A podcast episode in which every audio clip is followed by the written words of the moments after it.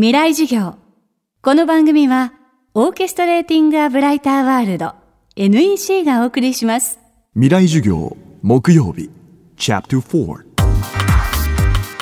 未来授業月曜から木曜のこの時間ラジオを教壇にして開かれる未来のための公開授業です。今週の講師はクアドラック株式会社代表取締役草壁進さんです私たちが普段利用している Suica や PASMO などの電子乗車券エディやナナコなどの電子マネーに搭載されている非接触 IC カード技術フェリカの開発者です。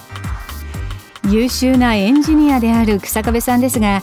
実は学生時代は学業の成績が悪くよく親の呼び出しを受けていたといいます。一体どのような環境で学生時代を過ごしたのでしょうか。未来授業4時間目。テーマはエンジニアの地私は、まあ、学生時代はもっぱら自分でコンピューターを作ったり、まあ、当時その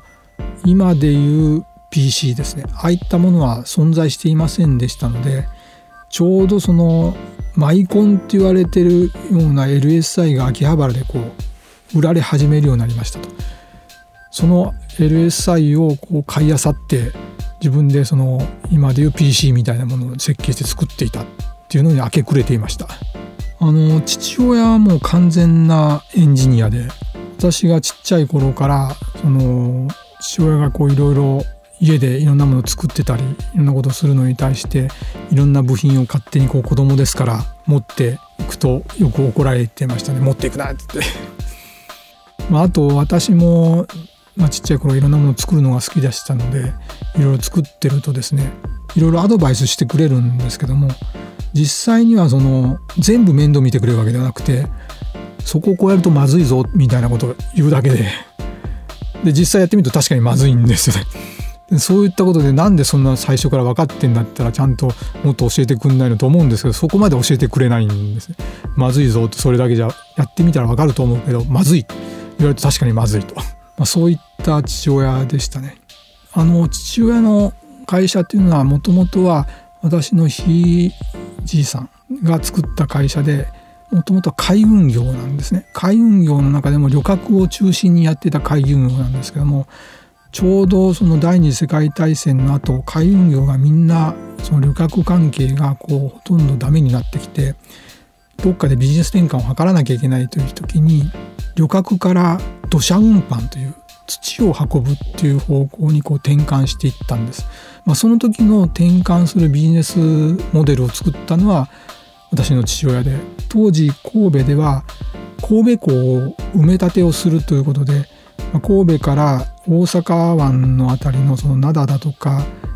住吉だとかそういったところの埋め立て事業がありましたその埋め立て事業をするのに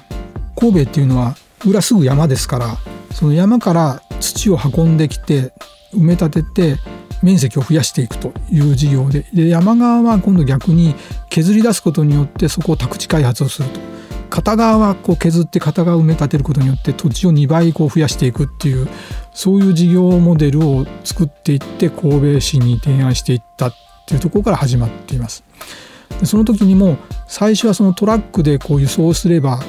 なんとかなるんじゃないかっていうことだったんですけどトラックで輸送するとその山から切り出す土っていうのはまあとんでもない量ですから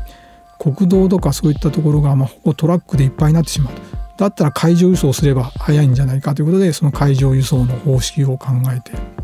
底開き船とかそういったものを開発していました。最後にこれからの社会を生きるリスナーに向けてメッセージをいただきました人間ってやっぱりその成功したか失敗したかとか人生良かったかどうかっていうのは結果でしかわからないわけですから今どういうふうに判断するのかっていうのは今しかないんですよね。その結果がよく出るか悪く出るかっていうのを運不運だけでは済まない要は自分がどういうふうにしたいのかっていう意思がない限りそっちの方には絶対に行かない。意思を持ってる限り行くかもしれない。さらにそれにチャンスがあればもっとうまくいくかもしれないということですね。これはあの大きな会社に入ったからとかそういったことでは決してないと思うんです。ただ大きな会社に入ると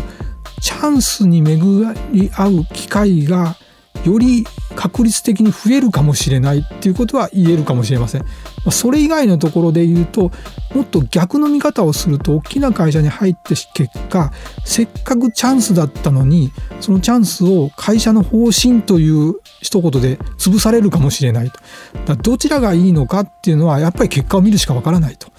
その自分のやりたいことに向いてる会社に入れば会社の方針と沿ってるわけですから当然うまくどんどんいくでしょうしそうでなければ失敗するでしょうし、まあ、こればっかりはやってみるしかわからないし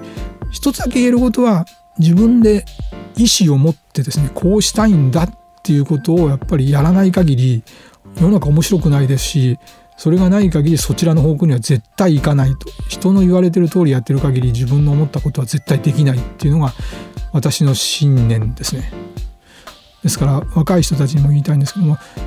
なんか周りの人がやってることをやってればそれなりにうまくいくんじゃないかみたいな考え方はやっぱり捨てた方がいいと思うんです。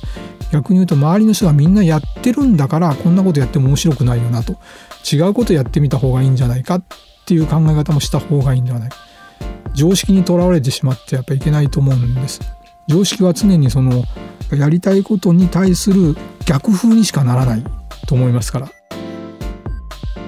未来事業今週はクアドラック株式会社代表取締役草壁進さんの講義をお届けしました。来週は写真家月田正義さんの講義をお送りします。